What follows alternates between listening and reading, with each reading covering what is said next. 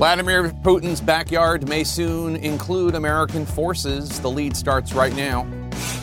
President Biden speaking with key U.S. allies, discussing Russia's possible invasion of Ukraine as the Pentagon announces thousands of U.S. service members are on heightened alert. Plus, new signs the worst of this latest COVID wave may be over, while the fight over how schools should respond is heating up. And a rookie cop killed while responding to a 911 domestic violence call, prompting a new focus on rising violent crime in America's largest cities.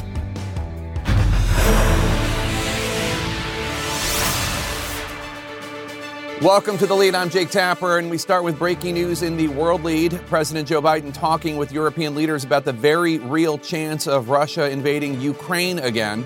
This call added late in the day to Biden's schedule, underscoring how the threat has escalated in recent days. The Pentagon also announcing this afternoon as many as 8,500 U.S. service members are now on heightened alert and have been told to be ready to deploy uh, at any moment. The Pentagon says, if needed, those troops will join NATO forces in Eastern Europe and the alliance's effort to deter Russia's troop buildup near its border with Ukraine. We're covering this escalating tension, even a crisis on multiple fronts. CNN's Clarissa Ward is in Ukraine. Nick Robertson is in Moscow, Russia. Let's start with Kaitlan Collins at the White House, however. Kaitlan, do we know how close to, uh, the president may be to a decision on whether or not to send additional U.S. forces to Eastern Europe? Well, Jake, it's a decision that could come as soon as this week, but what we do know is that as of today, President Biden hasn't made a final decision about that. Behind the scenes, they are getting the specifics ready in case he does make that call to bolster U.S. forces in Eastern Europe to increase those troop presence uh, as they are planning behind the scenes for what that would look like. Because, of course, the concern inside the administration is that an invasion could be imminent. And right now, the Pentagon says that Russia is not only not de escalating the situation, Jake, they are adding force capability to Ukraine's border. Moments ago, President Biden phoning European leaders from the Situation Room as the crisis in Ukraine escalates. While we can't get into the mind uh, of President Putin, we are seeing the preparations that they're making at the border. Biden consulting the leaders of Germany, Italy, France, the United Kingdom, Poland, NATO, and the European Commission as he debates sending thousands more U.S. troops to Eastern Europe. What we're telling these units to do is to be ready to go on a shorter uh, timeline than what they were before. We are not deploying them now. Uh, we are not saying diplomacy is dead. Up to 8,500 U.S. troops now on high alert. If Biden increases troop presence that close to Russia's doorstep, it would amount to a major shift in his approach. After last week, he said a troop buildup hinged on an invasion. And, you know, we're going to fortify our NATO allies. I told him on the eastern flank if, in fact, he does invade, Overnight, the State Department ordering family members of staff to leave the U.S. Embassy in Ukraine and encouraging Americans not to travel there, warning Russian military action would severely impact the embassy's ability to provide consular services, including assistance to U.S. citizens departing Ukraine. Biden considering the new moves after the British government accused Russia of plotting to install a pro Russian leader in Ukraine. This is very much part of the Russian toolkit. It runs the gamut from a large conventional uh, incursion or invasion of Ukraine to uh, these kind of destabilizing activities in an attempt to, to topple the government. Republicans, including the top GOP lawmaker on the Foreign Affairs Committee, warning that President Putin isn't taking the U.S. seriously. I think this has been a passive deterrence, right? I, mean, I don't, I don't see Putin changing his course of action. It's getting very aggressive. Uh, the noose is tightening around Ukraine.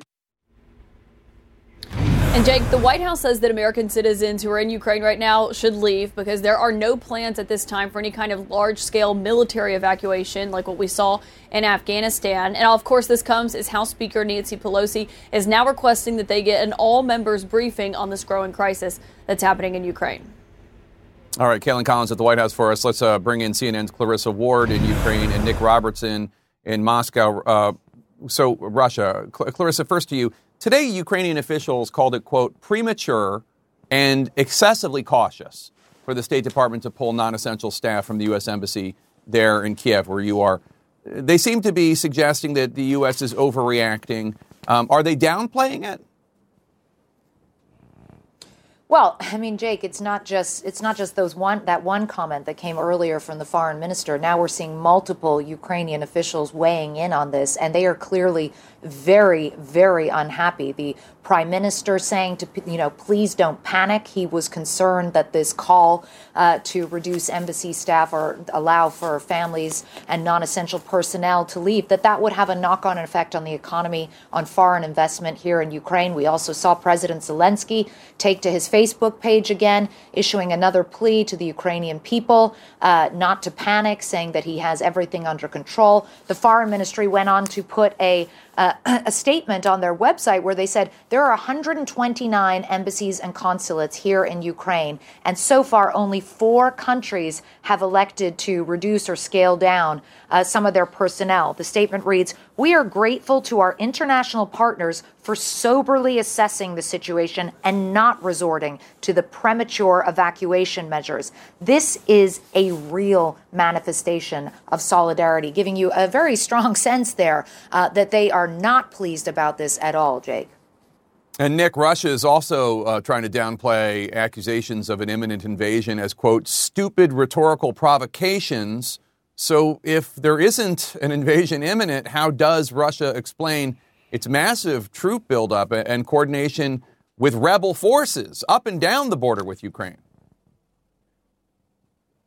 Well, one piece of that the Russians are trying to explain, and we heard this from the uh, Kremlin spokesman earlier today, saying that uh, there is a massing of Ukrainian forces close to that eastern separatist enclave in Ukraine, the Donbass area, whereas pro Russian separatists propped up by Moscow uh, are held up they're, they're saying, the Kremlin is saying, that it's the Ukrainians that's massing for an attack. And some of the Donbass leaders have been on Russian television today putting uh, their position forward. But I think there was a very, very, very telling uh, statement put out by the Foreign Ministry spokeswoman today on a Telegram account, really uh, coming in the last few minutes and she is taking aim at that growing rift between the United States and Ukrainian officials. And she says, uh, on the one hand, you've got Ukrainian defense officials, so defense security officials saying they see no reason to alert the fact that there is an imminent full scale Russian invasion, but also quote, quoting the Pentagon spokesman saying that there is um, no, no de escalation by the Russians. And she makes the contrast. And this is really cutting and gets to the heart of how the Kremlin likes to work. And she says that the US is trying to morally, or rather, un, rather undermine the morale of Ukrainians and goes on to say about US politicians do, they really care about the mothers uh, in Ukraine if they don't care about their own mothers back home? So the, the, the Kremlin here and the foreign ministry really seeming to try to open that tiny division that's happened. So with all this tension, this is what they appear to be explo- exploiting at the moment. Jake? And, and Kaitlan, just last week at Biden's news conference, uh, his tone was uh, threatening sanctions, severe economic sanctions. He said sanctions like Putin has never seen before. But now we're talking about troops being deployed to Eastern Europe. What, what changed? Yeah, the White House says it's not a shift because they say that they never ruled out the idea of bolstering forces in Eastern Europe if there had not been an invasion yet. But that was the way that the president was speaking about it at the press conference, saying if Putin did invade, they would bolster the U.S. troop presence in Romania, in Poland. They talked about uh, the idea if they moved, then you would see uh, the U.S. fortify NATO allies. Of course, that's what's under consideration today. That's what the Pentagon confirmed. President Biden was briefed on at Camp David this weekend, these options that he has. And so the idea that it's not a shift, it, it is a change because if they do end up going forward with this decision and you see an increased U.S. troop presence in those Baltic states, in Estonia, in Latvia, in Lithuania, that is, of course, right on Putin's doorstep. And that is what Putin has been trying to avoid and what he has been complaining about. So it would be a much more forceful approach by this White House, by this Biden administration compared to the more restrained stance that they had, where they were kind of trying not to provoke Russia before, and now it, seems like the calculus has shifted.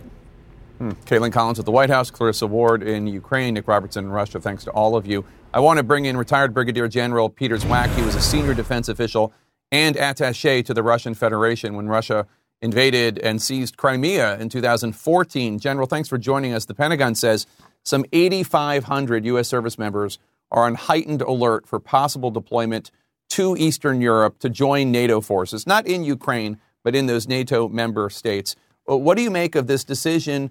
Could this be seen as provocative uh, to Putin? Uh, thank you uh, for bringing me on. Uh, when we uh, talk about provocative, uh, we need to take a look at the Russian set.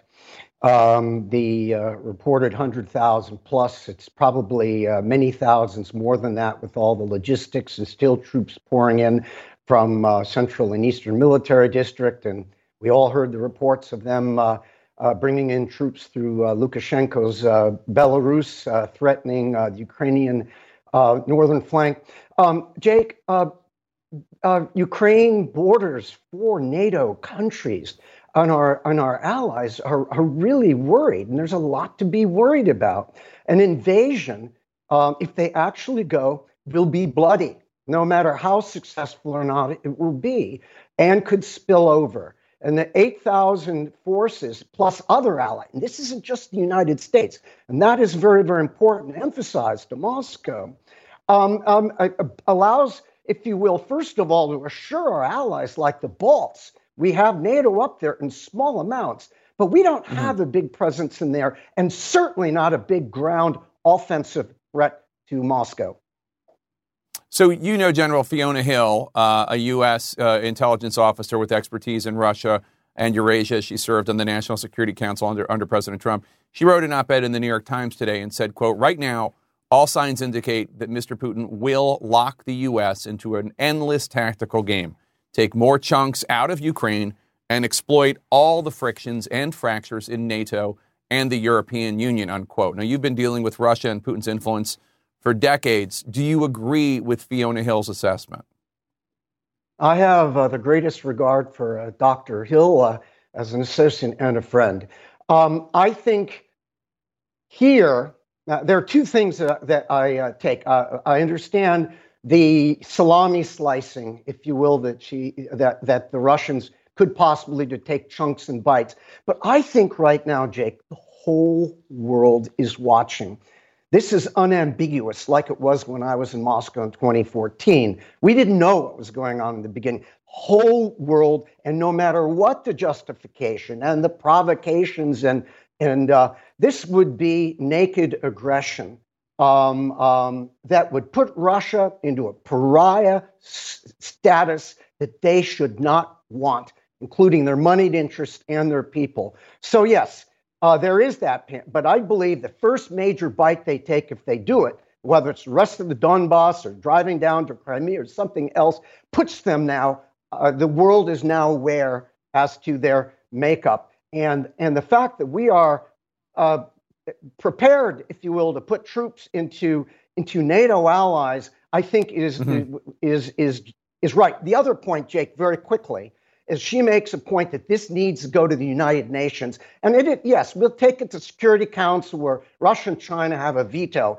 but you take it out into the General Assembly and you basically lay it all out. Uh, and Russia risks getting censured, if you will, in that environment. I don't think that they, they want that, certainly not their moneyed interests. This is a time for them to back off. They've made their point. Retired Brigadier General Peter Zwack, thank you so much, sir. Appreciate your time. Check your mail. COVID tests from the federal government are starting to arrive in mailboxes everywhere, just in time for some good news about the pandemic. Then, the big name in Donald Trump's orbit who is now talking to the House Select Committee investigating the January 6th insurrection. Stay with us.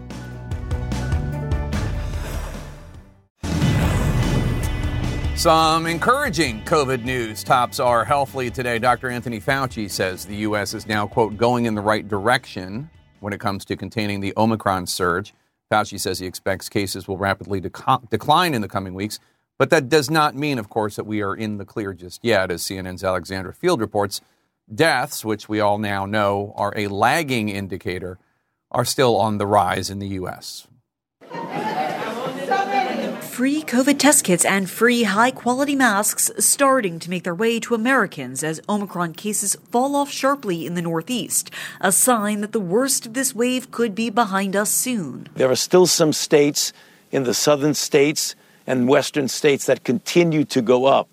But if the pattern follows the trend that we're seeing in other places, such as the Northeast, I believe that you will start to see a turnaround throughout the entire country. The strategy for what comes next is coping. Control means you're not eliminating it, you're not eradicating it, but it gets down to such a low level into the general respiratory infections that we have learned to live with.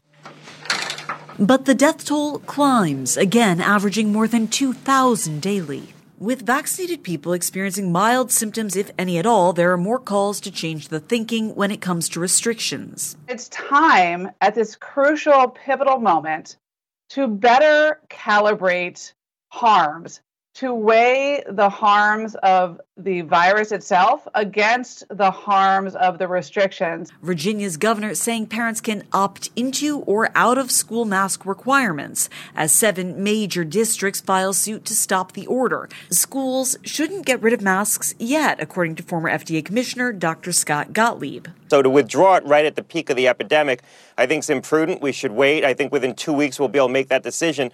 Gottlieb later tweeting, as conditions improve in the U.S., we must be willing to relax provisions as aggressively as we implemented them. The fury over pandemic protocols erupting again over the weekend in an anti vaccine mandate march in Washington, D.C., marked by outrageous and bigoted remarks. Even in Hitler's Germany, you could you can cross the Alps into Switzerland. You can hide in an attic like Anne Frank did. While public figures continue to traffic in misinformation, Basketball Hall of Famer John Stockton falsely suggesting vaccines have killed more than 100 athletes, a statement with no basis in fact.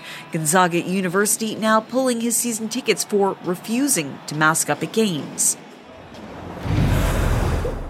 And Jake, there is new data underscoring the tremendous and ongoing toll that the pandemic has had on restaurants. The National Restaurant Association saying 88% of restaurants are reporting a decline in demand in just the last few weeks, something they attribute to the Omicron surge. Jake? All right, Alexandra Field in New York, New York for us. Thank you so much. Here to discuss Dr. Megan Ranney. She's the Associate Dean of Public Health at Brown University. Uh, Dr. Ranney, good to see you. Cases in the U.S. are down 15% from last week. And on CNN this afternoon, Dr. Fauci said he expects cases in the U.S. could mirror the decline that we saw in South Africa, which really was a very rapid decline in daily cases once the variant turned the corner from over, uh, once the country turned the corner from the Omicron variant. Do you expect to see the same thing happen here? And if so, how soon? So I expect us to see the same thing starting in the Northeast already. I ex- because the Northeast is so much of our population, we'll see on a countrywide basis that cases drop, but at the same time, cases are still rising in much of the country. So we are not yet out of the woods. The other part, of course, as you mentioned earlier, are that cases are only part of what we're worried about. Equally concerning are hospitalizations, intensive care unit stays, and deaths. And even in the Northeast, our hospitals are still quite overwhelmed from that combination of sick, unvaccinated COVID patients, and of course, all of the other medical and surgical problems for which care has been put off for the last two years. So even if the Omicron case wave has peaked, the burden on the healthcare system has not. Uh, as cases and hospitalizations start to fall, um, we're still seeing deaths increase. Now, we know deaths are a lagging indicator. First come the cases, then come the hospitalizations, then come from the deaths. How much longer do you expect to see an, an increase in daily deaths from COVID with the uh, cases and hospitalization numbers going down? So it's tough to know because Omicron is, of course, a different variant from Delta or from the earlier variants of COVID but I would expect that we'll still continue to see hospitalizations, excuse me, deaths rise for another couple of weeks and then hopefully will start to decrease. There have been some preliminary reports that deaths are happening a little bit earlier with Omicron than they had with prior variants. Of course, we also now have better treatments, so we may be able to stave off death for more folks. Dr. Fauci also said on CNN this afternoon that the worst case scenario is that after Omicron, we get another dangerous variant that can evade vaccines. What is the likelihood of that happening, do you think? I wish I had a crystal ball and could tell you definitively, but I think we would be naive to not expect another variant. I mean, I remember the day before Thanksgiving telling people that Delta was showing just tremendous evolutionary uh, strength and was overcoming all of the other new variants that were coming along. And then Thanksgiving Day happened and Omicron uh, was announced by our colleagues in South Africa. This moment, with the Omicron surge peaking in much of the country and us heading into that downward curve of cases, is exactly the moment when we need to be proactive about preparing for future surges so that we don't get caught in this again. The fact that testing kits and masks are arriving now in households across the United States, it's a travesty. We've known for almost two years now that those things were needed. And this is the moment to be ready so that if and when another variant does pop up, we know what to do and we have the resources to do it. A source tells CNN that the FDA is considering limiting the authorization of certain monoclonal antibody treatments that are not as effective against Omicron. What's the thinking behind that? I mean, it makes sense. Uh, we should not be giving people treatments that don't work. And of course, there is no treatment that is completely without risk of harm. There can be side effects from those monoclonal antibodies. They're also expensive and they're difficult to administer. We shouldn't be giving them if they don't work against Omicron. So I would thoroughly support the FDA limiting that. I will put a pin, though, in the fact that it's important for us to make those monoclonal antibody treatments that do work, make them widely available. And ditto for things like Paxlovid, that new Pfizer pill that people can take within the first few days after being diagnosed with COVID to help stave off hospitalization and severe disease. It is critically important for us to make uh, adequate supplies of those available, to get people testing quickly, and to work hard to overcome racial, ethnic, and socioeconomic disparities in who gets access to these potentially life saving treatments. Dr. Megan Ranney, thanks so much. Appreciate your time. He is the only member of Trump's cabinet who has spoken to the January 6th committee that we know of. What we know about former Attorney General Bill Barr's meeting. Stay with us.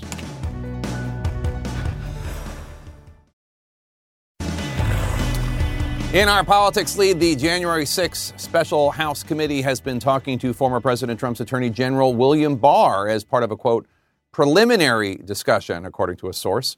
CNN's Ryan Nobles joins us now live from the Capitol. Ryan, Attorney General Barr left his post on December 23rd, 2020, about a week after the draft executive order that would have seized voting machines was dated. Is the committee discussing that with Attorney General Barr? It doesn't seem that they are at this point, Jake. Uh, the committee just received this memo recently as part of that tranche of documents that came from the National Archives after winning that Supreme Court case.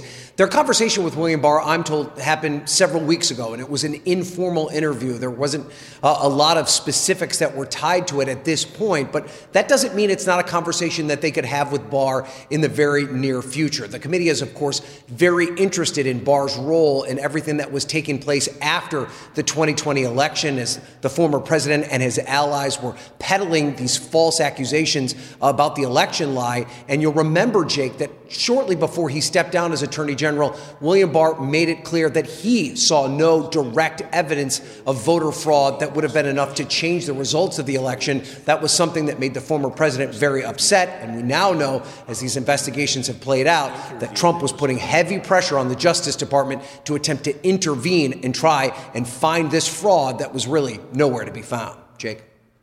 The former Republican Speaker of the House, Newt Gingrich, uh, made some rather shocking comments uh, about the House Select Committee investigating the January 6th insurrection, saying that they will potentially face jail time if Republicans take the House uh, this fall. Uh, how are members of the committee responding?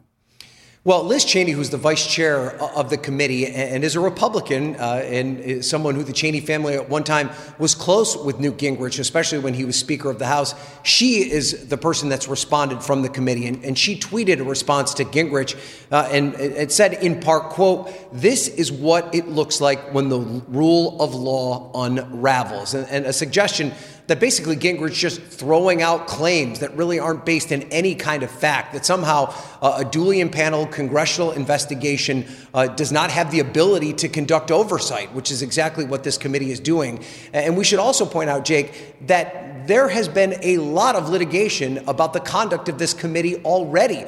Uh, the former president, Donald Trump, his allies have gone to great lengths to attempt to sue to prevent the committee from doing their work. So far, the committee has won every single one of those lawsuits. So it's a bit head scratching uh, that the former Speaker of the House would suggest that somehow they're breaking the law. Jake? Yeah. I'm not sure what the opposite of virtue signaling is, but it seems like this is what that was. Ryan Nobles, thank you so much. Joining us to discuss CNN legal analyst and former federal prosecutor Jennifer Rogers. Jennifer, let's turn back to former Attorney General Barr. He's a big piece of this puzzle. Are you surprised that he's had some discussions with the committee?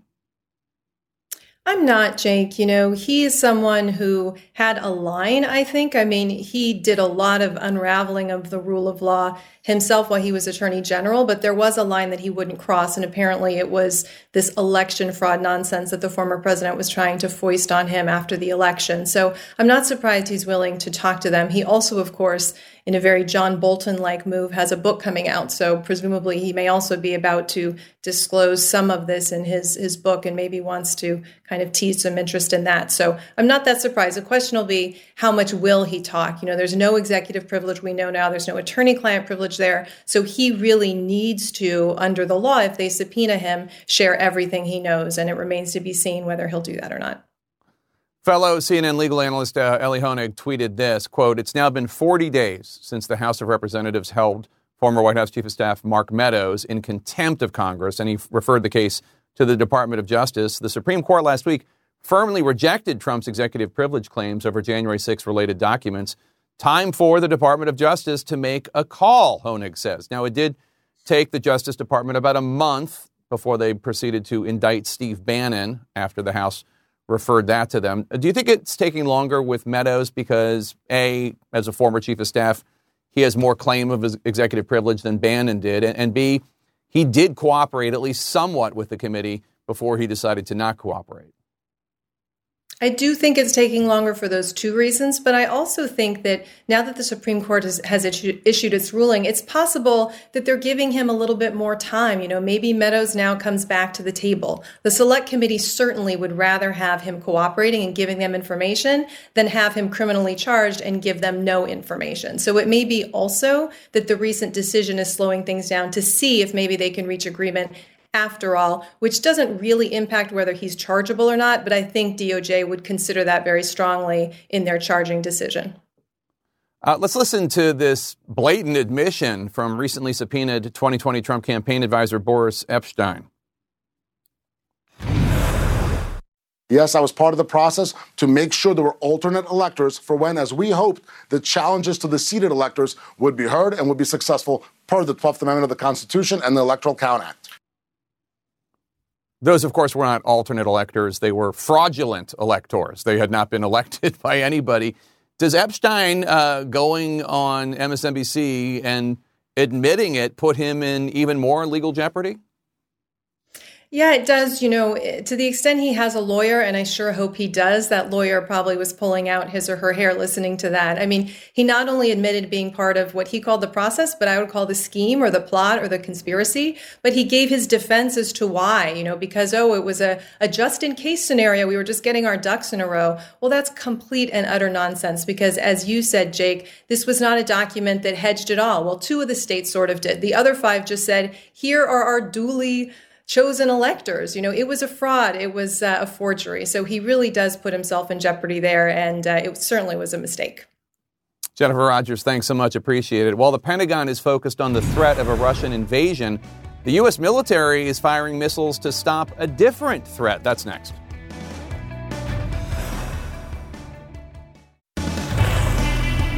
In our world lead today, as fears of war escalate along the Ukraine Russia border, the U.S. is fending off actual missiles elsewhere. Iran backed Houthi rebels in Yemen launched two ballistic missiles toward Abu Dhabi in the United Arab Emirates early this morning. The missiles appeared to target an air base that the U.S. military uses. The Pentagon now confirms the U.S. military intercepted those missiles, and video shows fighter jets destroying the missile launcher. CNN's Sam Kiley is in Abu Dhabi for us. Sam, seems like this is a rather close call. A very close call indeed, I think, Jake. Uh, the second in seven days. It was uh, a week ago on Monday today uh, that three people were killed in a missile or drone strike uh, launched by the Houthis, also very close to Abu Dhabi. They promised more strikes, uh, and that is exactly what they've attempted. Now, according to the Pentagon, both uh, Patriot missiles from uh, the US base there in Dhafra and other anti missile missile units of the Emiratis engaged these two incoming missiles. And there's some remarkable video footage uh, of these missiles actually being shot down by uh, what the Pentagon said was a, a multiple launch of these uh, protective defensive missile systems. The Emiratis have uh, Pen- uh, Patriot, they've got THAAD, they've got a wide range of US manufactured uh, anti missile missiles precisely for this sort of eventuality. It, and, and the weird thing for the Emirati perspective is that they're being sucked into a war, Jake, that they thought they had extracted themselves from back in 2020, Jake. Yeah, and let's talk about that because obviously our viewers know uh, that the Iran backed Houthi rebels in Yemen are fighting uh, the Saudi backed coalition that the U.S. has been a part of. Um, how did the UAE end up uh, as the target, or were they targeting the, the Americans in the UAE? They were targeting both. I think that's very clear that the Dhafra Air Base has not only got uh, US forces, got British forces, and it's got Emirati forces, and it is a very important strategic uh, location in the Middle East used for operations by those three different nations uh, around the Middle East. Now, the Emiratis have been accused by the Houthis, Jake, of stepping back into the Yemeni quagmire that they extracted their own military from back in 2020 by supporting a militia on the ground that was successful on the battlefield against the Houthis. So that is the principal allegation, and there is independent confirmation for that. But you rightly point out there also that the Iranians have been backing the Houthis. It's Iranian technology that would have been used in these missiles, Jake. Yeah, Sam Kiley, thanks so much. Appreciate your time. A new push to end gun violence after a horrific weekend that saw a rookie cop and an eight year old girl gunned down. Stay with us.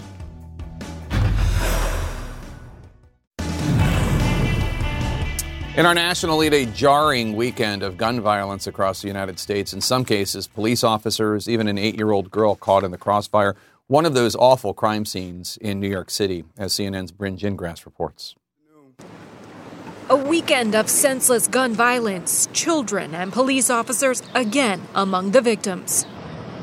The family of 22 year old Jason Rivera is heartbroken. Fly high, my beautiful angel, his widow writing on Instagram. The NYPD rookie shot dead while responding to a 911 domestic call Friday. His partner, Wilbert Mora, is critically injured. The suspect was shot by a third officer, and the NYPD confirms died today. Recovered at that scene is a Glock 45 high capacity magazine, which holds up to 40 additional rounds. The men among five officers shot in New York City this month, the first month in office for Mayor Eric Adams. Officers are doing heroic work getting guns off the streets, but traffickers keep the guns coming. That must end. Today, Adams is demanding action, laying out what he calls a blueprint to end gun violence. It includes reinstating a plainclothes police unit to go after guns on the streets and focus on the flow of firearms into the city.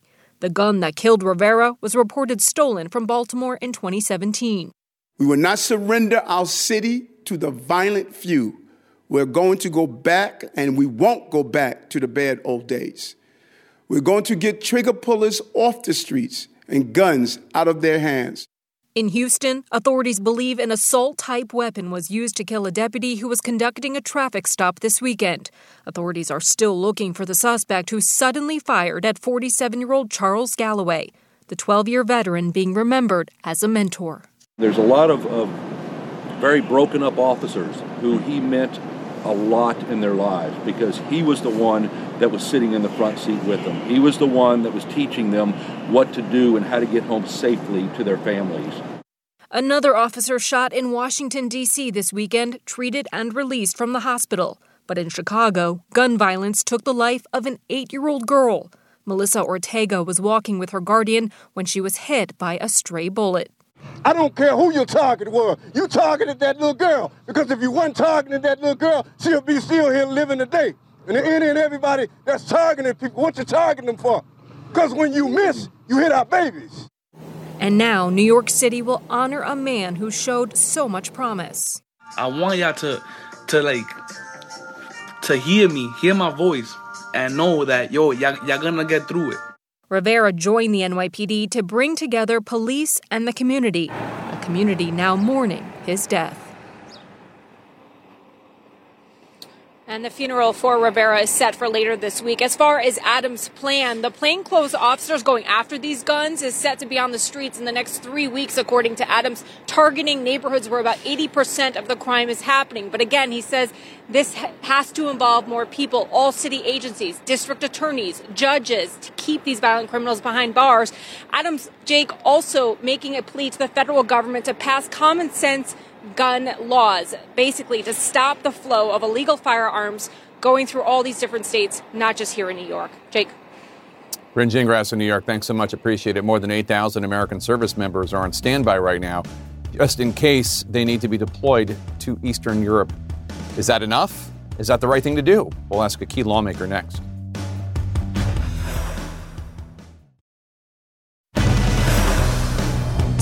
Welcome to the lead. I'm Jake Tapper. This hour, the check is not in the mail. The IRS admits it is in crisis mode with millions of returns waiting to be processed, and tax season has barely even started. Plus, Hall of Shame. NBA legend and former Dream Teamer John Stockton's anti mask stance lands him on the sidelines, where he is now spouting deranged anti vaccine conspiracy theories as frustration over COVID restrictions mounts from every side of the political divide. And Leading this hour, ready to deploy. The Pentagon announcing this afternoon roughly 8,500 U.S. service members are on heightened alert right now, ready to be sent to Eastern Europe at a moment's notice in case Russia invades Ukraine.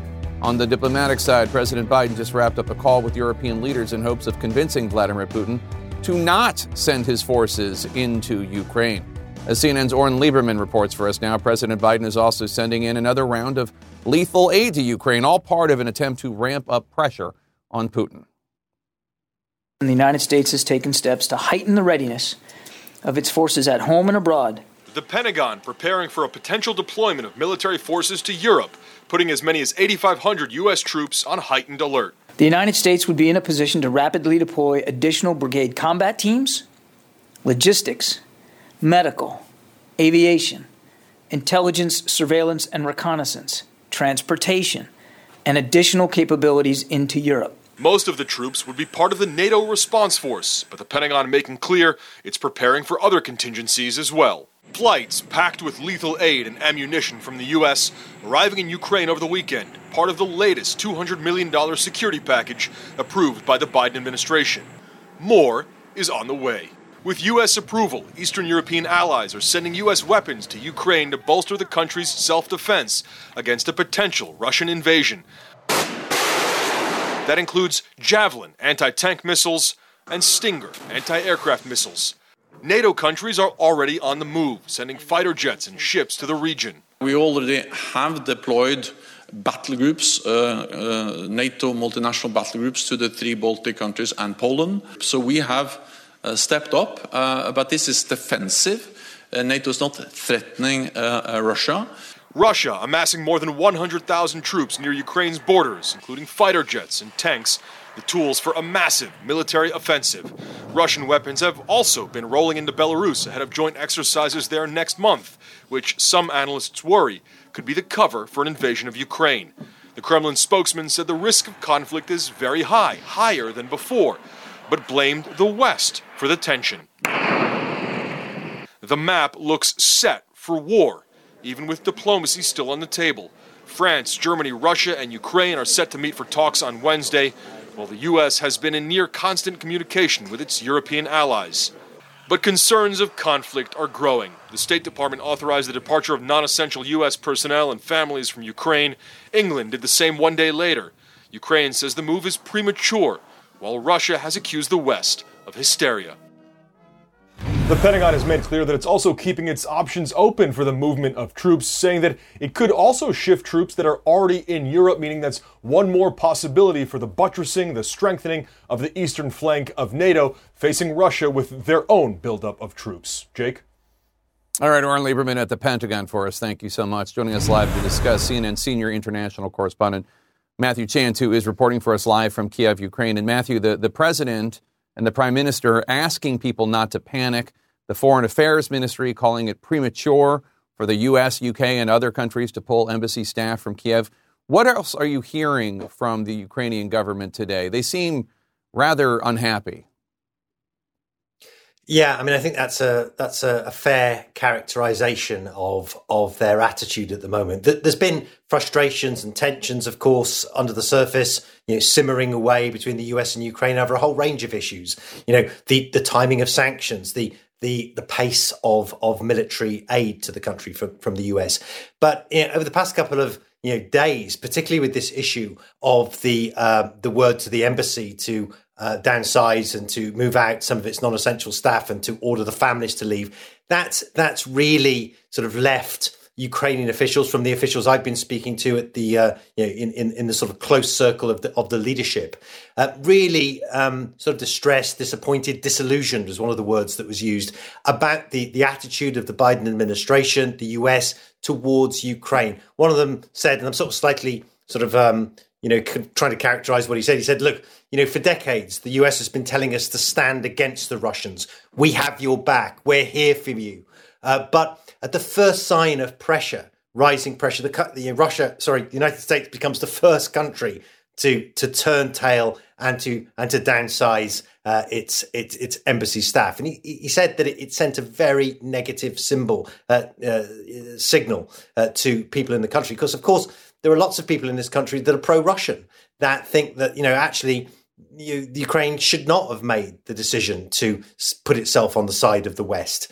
Uh, and now those people are saying, look, we told you the Americans don't stand by people who they say they're back. And it's really, uh, in the words of this Ukrainian official, undermined uh, the case for Western support in this in this country, Jake.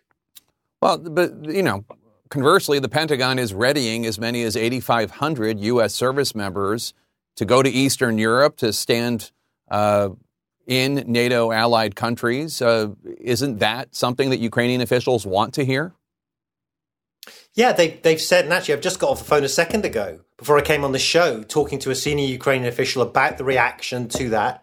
And he's saying, look, you know, we're very happy for the Baltics. We're very happy for Eastern Europe that they're getting this commitment, this military commitment of protection uh, from the United States being renewed and being bolstered. But what they don't want to see is for Ukraine to be, in his words, turned into the no man's land between the buffer state, the no man's land between uh, NATO and and and Russia. Of course, that's you know, geopolitically, in many ways, that's what Ukraine is. But Ukrainian officials are not happy with that status. They think that if Ukraine falls, if Ukraine is invaded, then that will have a massively negative impact on the rest of the Western alliance. All right, Matthew Chance reporting live for us in Kiev, Ukraine. Thank you so much. Joining us now live to discuss Republican Congressman Mike McCaul of Texas. He's the ranking Republican on the House Foreign Affairs uh, Committee. Congressman, good to see you. The Pentagon says that the Secretary of Defense, Lloyd Austin, has ordered as many as 8,500 U.S. service members to prepare to deploy to Eastern Europe. CNN's reporting suggests they could be sent specifically to Baltic states or other parts of Eastern Europe. Yesterday, you said that you don't think Putin sees the U.S. as serious about this threat. Will this potential troop deployment, could that change his mind? Well, I think it helps, and I'm glad the administration is finally listening. We've been urging them to do these uh, joint exercise operations with NATO in these NATO countries like Poland, the Baltic states, Romania, Bulgaria. That would be a, a showing of deterrence. Uh, prior to this, it's been very passive uh, deterrence. And with respect to the 8,500 troops, uh, remember they it's very conditioned on NATO requesting, but secondly, um, only until after an invasion, which you know, your uh, analyst talked about President Zelensky. His frustration is that whether you're talking about the sanctions or these joint exercises on Russia's western flank, uh, it's all predicated after an invasion when he thinks it should be done before to prevent an invasion from happening in the first place. Right. Russia is adding to its presence at the Ukrainian border. If Russian forces, even just a, a few dozen, should cross into Ukraine's sovereign territory, what do you think uh, the president should do? Should he send U.S. troops directly into Ukraine? What do you want him to do, and what is the red line? Well, Ukraine's not a NATO country. They have a right to self determination. I, I don't think uh, the president's going to put troops in uh, Ukraine, and, and that's why we've been calling for deterrence. Remember, this started in last March. The $200 million being talked about was held up by the White House. Uh, it was uh, on the desk last November and just now recently released. I have a bill that I hope will be bipartisan for immediate lethal aid package to Ukraine. Uh, but we also have to have a showing of force that Putin understands that this won't come without a high price. And we haven't done that thus far. When you look at the map where the Russian troops are, they're they're very yeah, they're to be they're in Belarus. They're doing joint exercises with lethal weapons. It's just north of Kiev, which is the capital. Um, we see an invasion likely taking place also on the east side of uh, and central, where the Donbass region is. And then finally, their other troop deployment is near the Black Sea, near Crimea. I think overall, Putin wants to he wants the breadbasket back. He's always wanted Ukraine. I think he sees weakness, particularly after Afghanistan. Um, and a lot of this is about energy and what happened with Nord Stream 2 pipeline, but also his control of the Black Sea and the Mediterranean and the Suez Canal.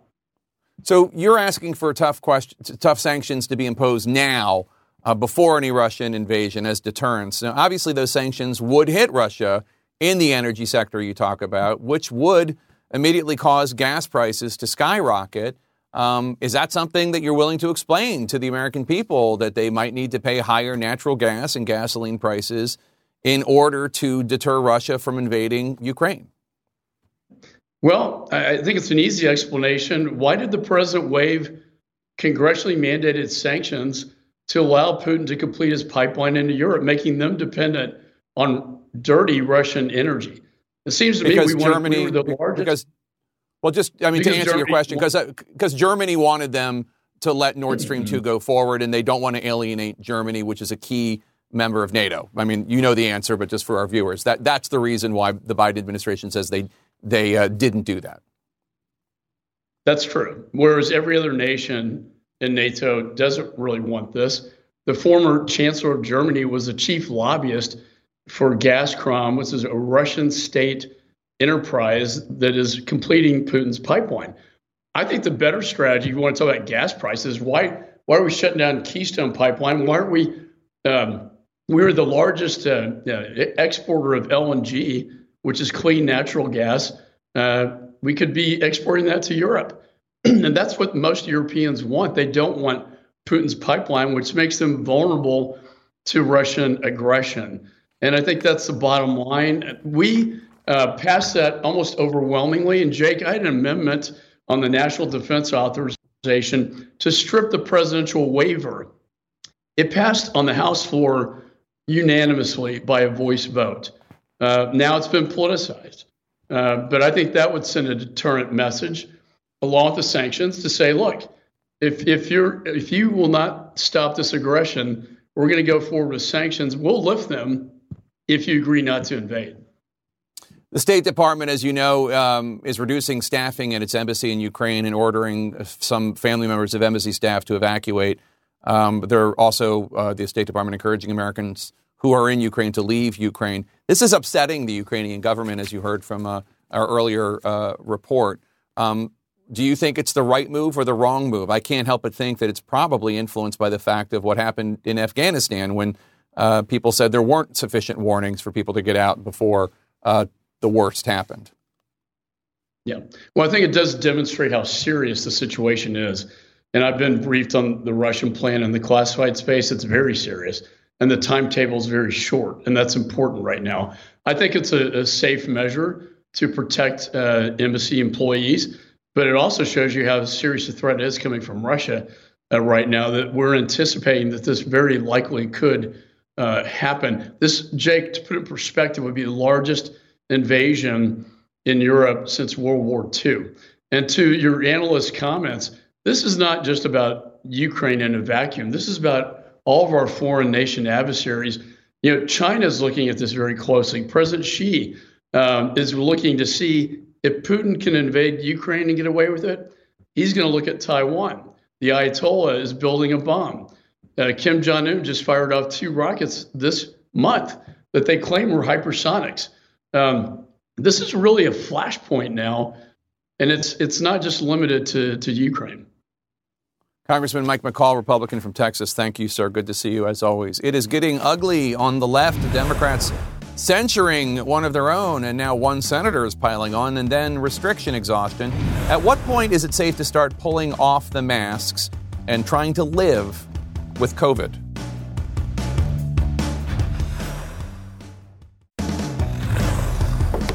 In our politics lead, embattled Democratic Senator Kyrsten Sinema, formally reprimanded by her own home state allies. Arizona's Democratic Party voted to censure Sinema after she refused to vote in favor of changing the Senate's filibuster rules so as to pass the election reform legislation that all 50 Democrats, including her, supported. And now, because of that, she could be facing a primary challenger. Let's discuss with my political panel Van, is that censure really necessary, do you think? Well, um, I think her she's got some very frustrated constituents, and that's one way for them to express themselves. Um, I think that the challenger is going to be inevitable at this point. But if I were her, I would think to myself, the whole world's looking at me. So far, all I've done is say no in the name of bipartisanship. I would expect her to step forward now where is the bipartisan deal that she thinks can happen? Uh, maybe there is concern about you know the, the Electoral Count Act, other things. She's got to go forward now and say, I can make the bipartisanship work in the name of voting rights. Otherwise, all she did was uh, stop this party from trying to rescue democracy and then offer no solutions and no leadership. And that's why she deserves a primary challenge. And Kristen, this is interesting because there, there are eight members of Congress currently who have recently been censured by their own state's party. Except for Sinema, all of them are Republicans who took stances against Donald Trump. So, what does that say about the makeup of Congress and how elected officials are representing their, their voters?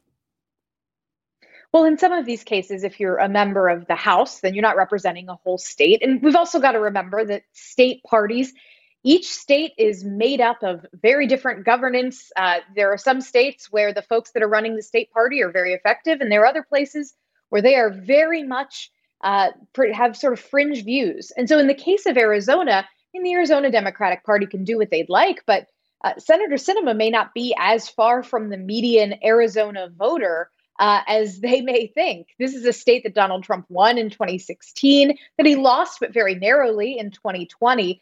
And so while she may face a primary challenge, I think no one will be more excited about that than Republicans. In a way, it reminds me a little bit of what the GOP went through in 2010 after the Tea Party movement and they suddenly got control in Congress.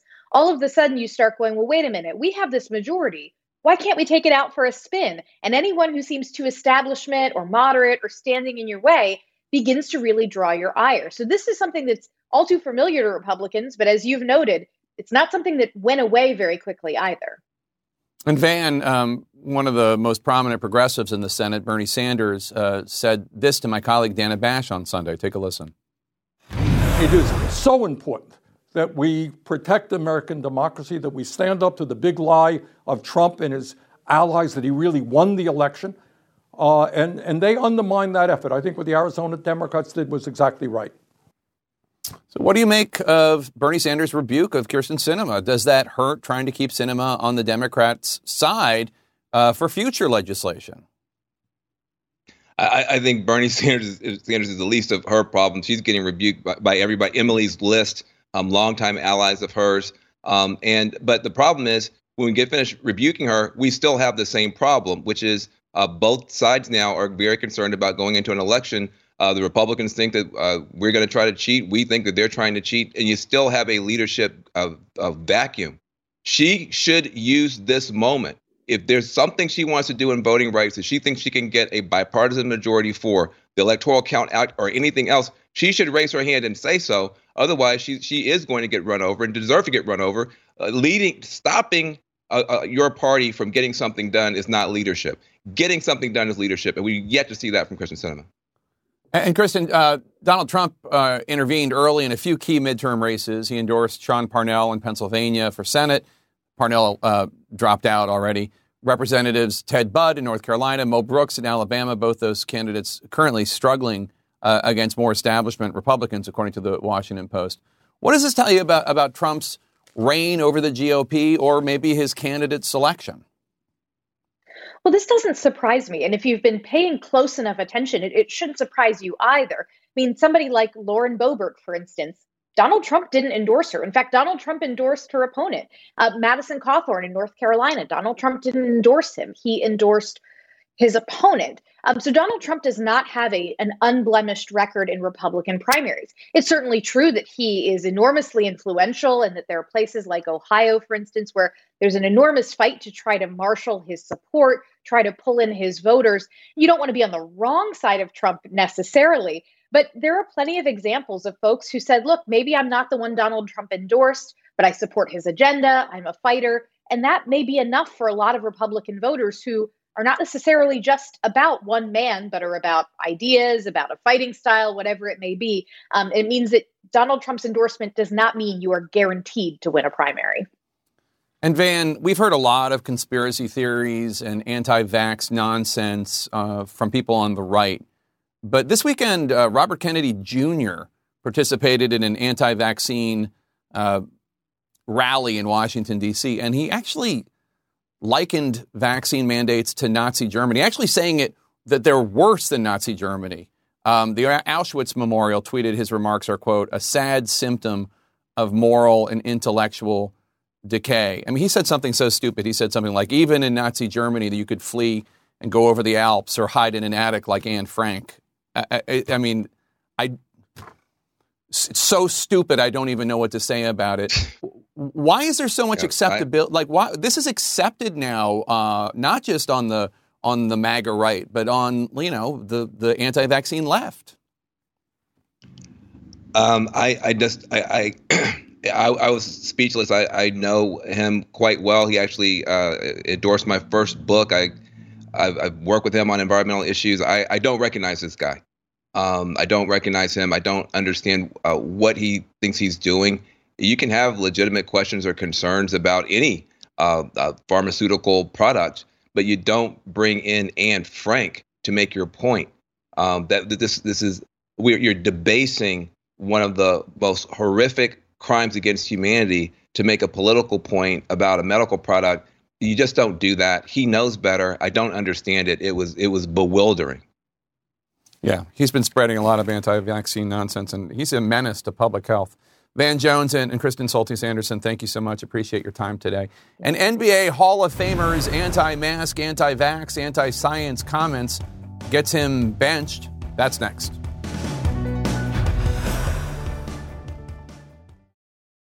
There's a C SPAN clip. In our sports lead, you may remember him as a member of the very first Dream Team from the 1992 Olympics or from the NBA records he set in nearly two decades with the Utah Jazz, but now Basketball Hall of Famer John Stockton is earning headlines for a less glamorous reason after his alma mater, Gonzaga University, suspended his basketball season tickets because Stockton refuses to follow the school's mask mandate at games. As CNN's Natasha Chen reports for us now, Stockton's refusal to mask up is just the tip of the anti science iceberg. Hall of Fame NBA player John Stockton may be the most recognizable basketball player to come out of Gonzaga University in eastern Washington. Great pass. But the nation's top ranked college men's team is now booting its own hero from its home court. The 59 year old Stockton, who went on to become the NBA all time leader in assists and steals, told the spokesman review that the school said it was going to have to, quote, ask me to wear a mask or they were going to suspend my tickets. Gonzaga, um, it's come a long ways. They uh, very proud to be a Zag. As Omicron surged over the holidays, Gonzaga, like some other schools across the country, stopped serving food and drinks at games in the new year. So there was no excuse to drop your mask.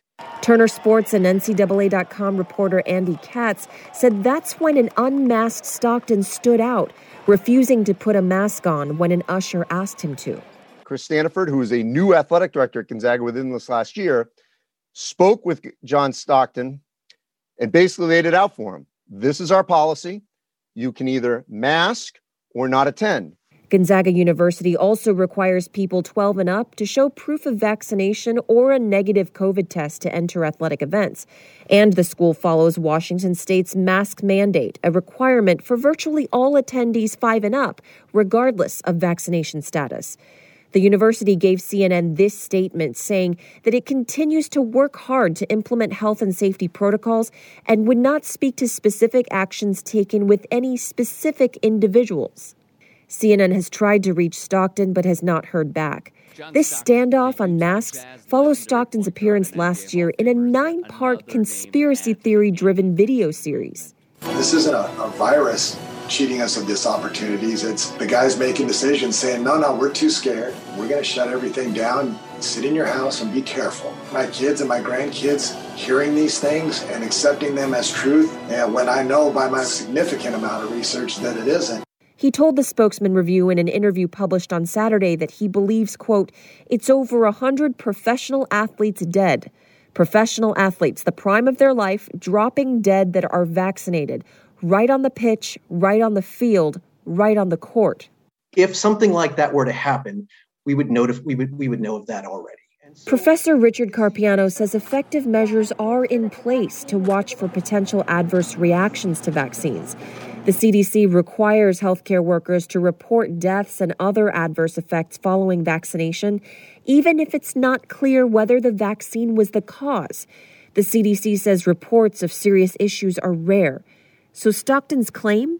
Is really quite dangerous and it puts people at harm, it puts his fans at harm, and it's going to get people sick, and unfortunately, someone is going to die too. Pandemic politics are playing out right now, especially in indoor sports like basketball, where COVID restrictions are stricter than in outdoor arenas.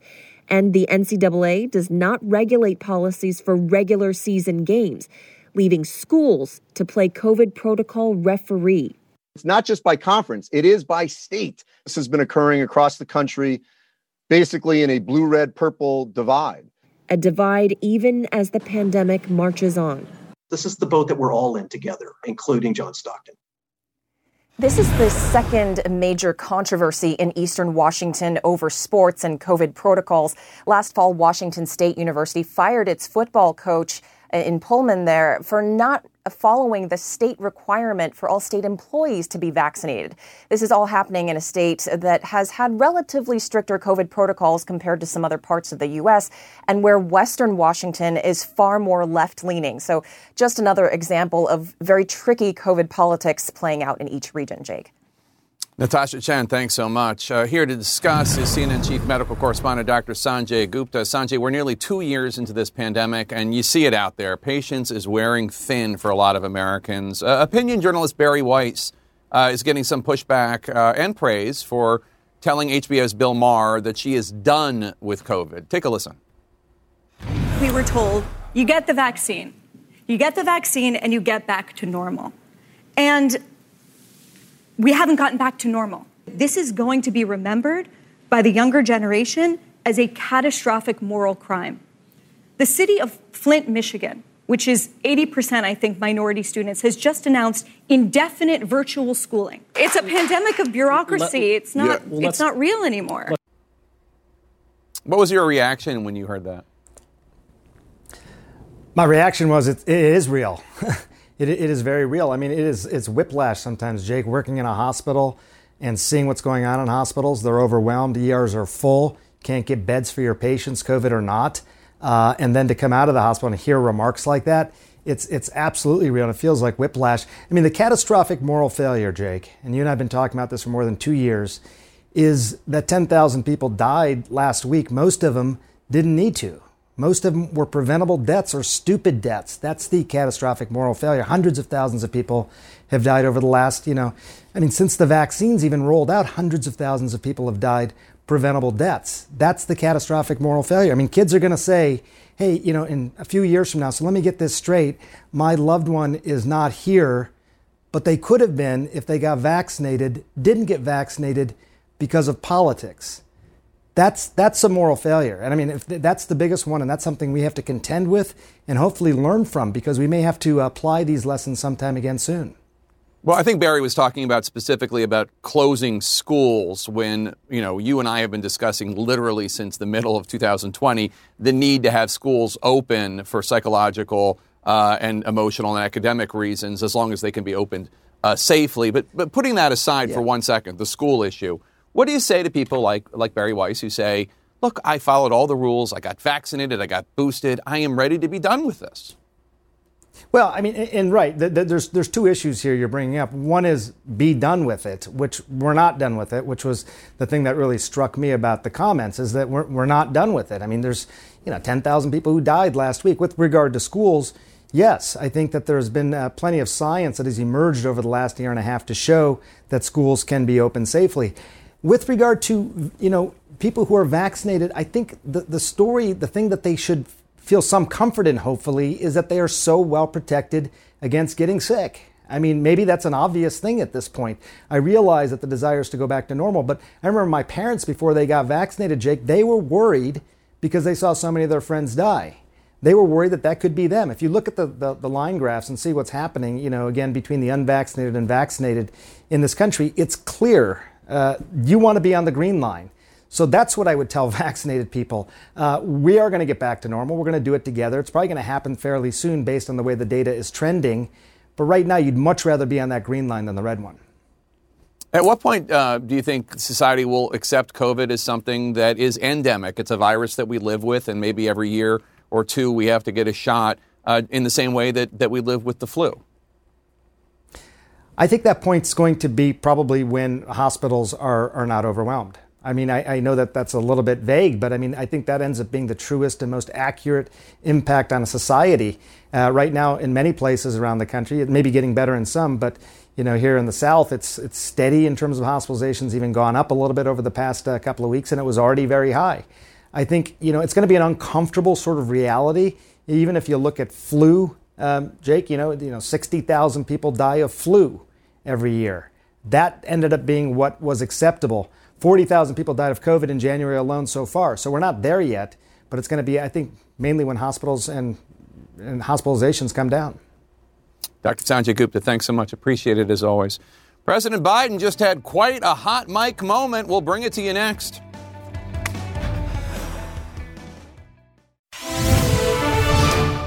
Just in, President Biden lashing out at a reporter with some rather colorful language just moments ago during a meeting about inflation. Reporters peppered Biden with questions about Ukraine.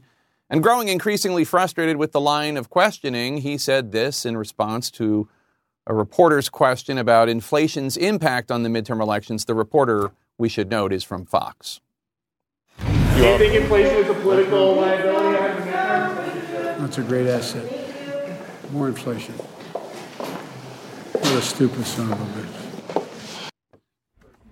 So just to spell it out, let me bring in CNN's Kaitlan Collins, who was just in the room when that happened. So, so uh, Peter Doocy from Fox uh, says, "Do you think inflation is a political liability in the midterms?" And Biden says to himself, as if he doesn't know there's a microphone there, "No, it's a great asset. More inflation. What a stupid son of a bitch." And Jake, we should note this is a meeting that the president was having with top members of his, his, administration, his cabinet, in there in the room uh, for this competition council. And actually, when he had finished uh, wrapping up his remarks, and then he was about to move on to his aides to make their remarks as they were going to go around the room, and the press was leaving the room, I asked the president about his call earlier today with the European leaders on this unfolding crisis that's happening in Ukraine. And he actually complained, saying that he wanted the questions to be about what was happening and about this meeting and the purpose of the meeting and the fact that it was on this competition council. And so then it was when Peter Doocy from Fox News asked him about inflation being a political liability. Of course, that is something we do know Democrats are worried about it being a political liability for them. Clearly, the president uh, did not like that question and responded in kind. This is something that, of course, you know, the White House has talked about that inflation is a problem for them. And, and while there are limited things they can do to try to get it under control, they've tried to take steps to do that. It's at a 40 year high. It has thwarted some of their biggest policy goals, including when Senator Manchin said over the Christmas break he wasn't going to vote and move ahead with the president's domestic agenda with that climate and economic bill because of inflation in part. And so I think all of that has played into that. Clearly, a president, a question that the president did not want to answer. And we should note he was speaking on a microphone. He had just made remarks to the room for about 10 or so minutes on this competitive council that they have formed here at the White House and was pretty, it seemed pretty clear he knew he was on a mic, Jake. Yeah, and the microphone is literally right in front of him. He had it's not as though he was walking in a back room and he forgot that he had one clipped on his his lapel. It was right in front of him. This is of course a president who, uh, when he was vice president in front of the world, went into President Obama and told him that uh, Obamacare passing was a big effing deal. Again, a hot mic moment, um, but th- this one seemed a little bit more uh, blatant, even. Well, and Jake, I think the irony also is that the president was saying he wanted questions on the topic at hand. Inflation is related to this council because, of course, that is something that they are trying to solve, something they are trying to talk about. It plays into the larger conversation about it. And then when he got that question, that was how he responded, Jake. Yeah, he's having a rough time of it. Kaitlan Collins, thanks so much. Appreciate it. Turning to our national lead, opening statements in the federal civil trial of three former Minneapolis police officers indicted in connection with George Floyd's killing in 2020. Prosecutors say the officers deprived Floyd of his civil rights as they stood by and watched their convicted colleague, Derek Chauvin, kneel on Floyd's neck. CNN's Omar Jimenez joins us now live from St. Paul, Minnesota. Omar, uh, tell us about the tone in court today.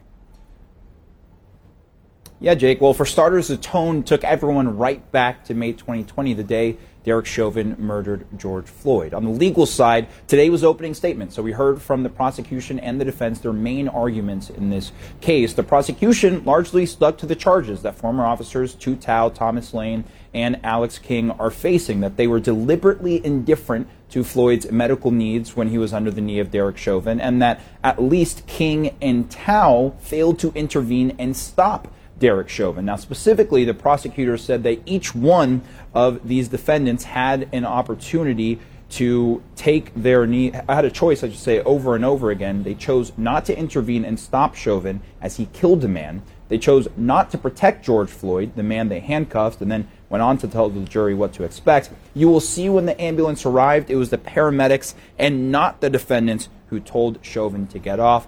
All of these officers have pleaded not guilty to these charges. And critically, Jake, we learned that one of these ex officers, Thomas Lane, does plan to testify as part of this trial. All right. Omar Jimenez on the case for us in St. Paul. Thanks so much. Appreciate it. Getting your refund could be extra taxing this year, why the IRS is already warning that we should expect delays. Stay with us.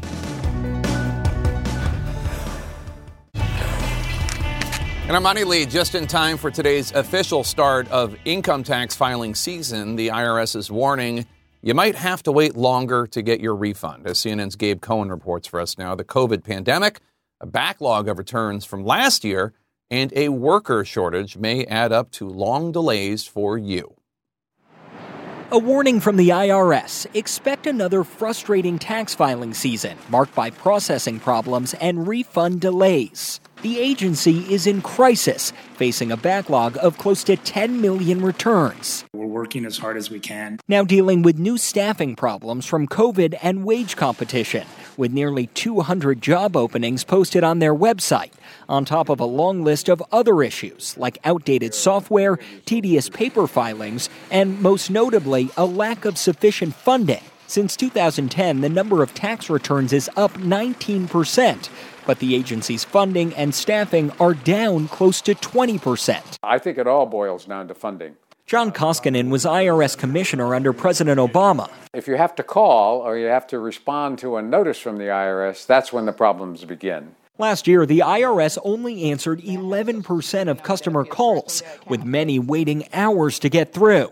Meanwhile, tax filing is getting more complicated in the pandemic, with new programs around COVID relief and child tax credits. Traffic to the IRS website nearly tripled in 2020 and rose again last year. Now, millions of taxpayers are still waiting for their refund. It's been frustrating. Paul Wansing and his family need that $7,000. He's on disability and his wife runs a small business. Knowing that it's out there and we can't access it and we could really use that money right now is a challenge. I think it's urgent. The Build Back Better plan would include $80 billion to strengthen the IRS. But with the bill stalled in the Senate, the White House is now calling on Congress to provide another source of stable funding. The agency has not been equipped with the resources it needs to adequately serve taxpayers in normal times, let alone during a pandemic. Everyone's stuck. Janice Shee runs a low income taxpayer clinic in Maryland. They've seen a huge spike in demand. We're trying to help these low income individuals, but we can't always get answers either from the IRS. It's been really stressful. Jasmine Jones is days away from delivering her third child, and she's been waiting for her $11,000 refund since before she was pregnant. And we have racks and racks of bills just to catch up on. To avoid delays this season, the IRS is urging people to file early and electronically, use direct deposit, collect all documents before starting, and make sure everything's accurate, especially with stimulus payments and the child tax credits, all to avoid a frustrating wait. It makes me think that I won't receive it this year. And as tax season gets underway today, again, the IRS says file as soon as possible. The deadline for most people is set for April 18th, and they are not expecting that to be delayed, Jake, even if some refunds might be. All right, Gabe Cohen, thanks so much. As always, appreciated. Coming up, it's one million miles from Earth, and it's so powerful it can see back to the creation of the universe. Stay with us.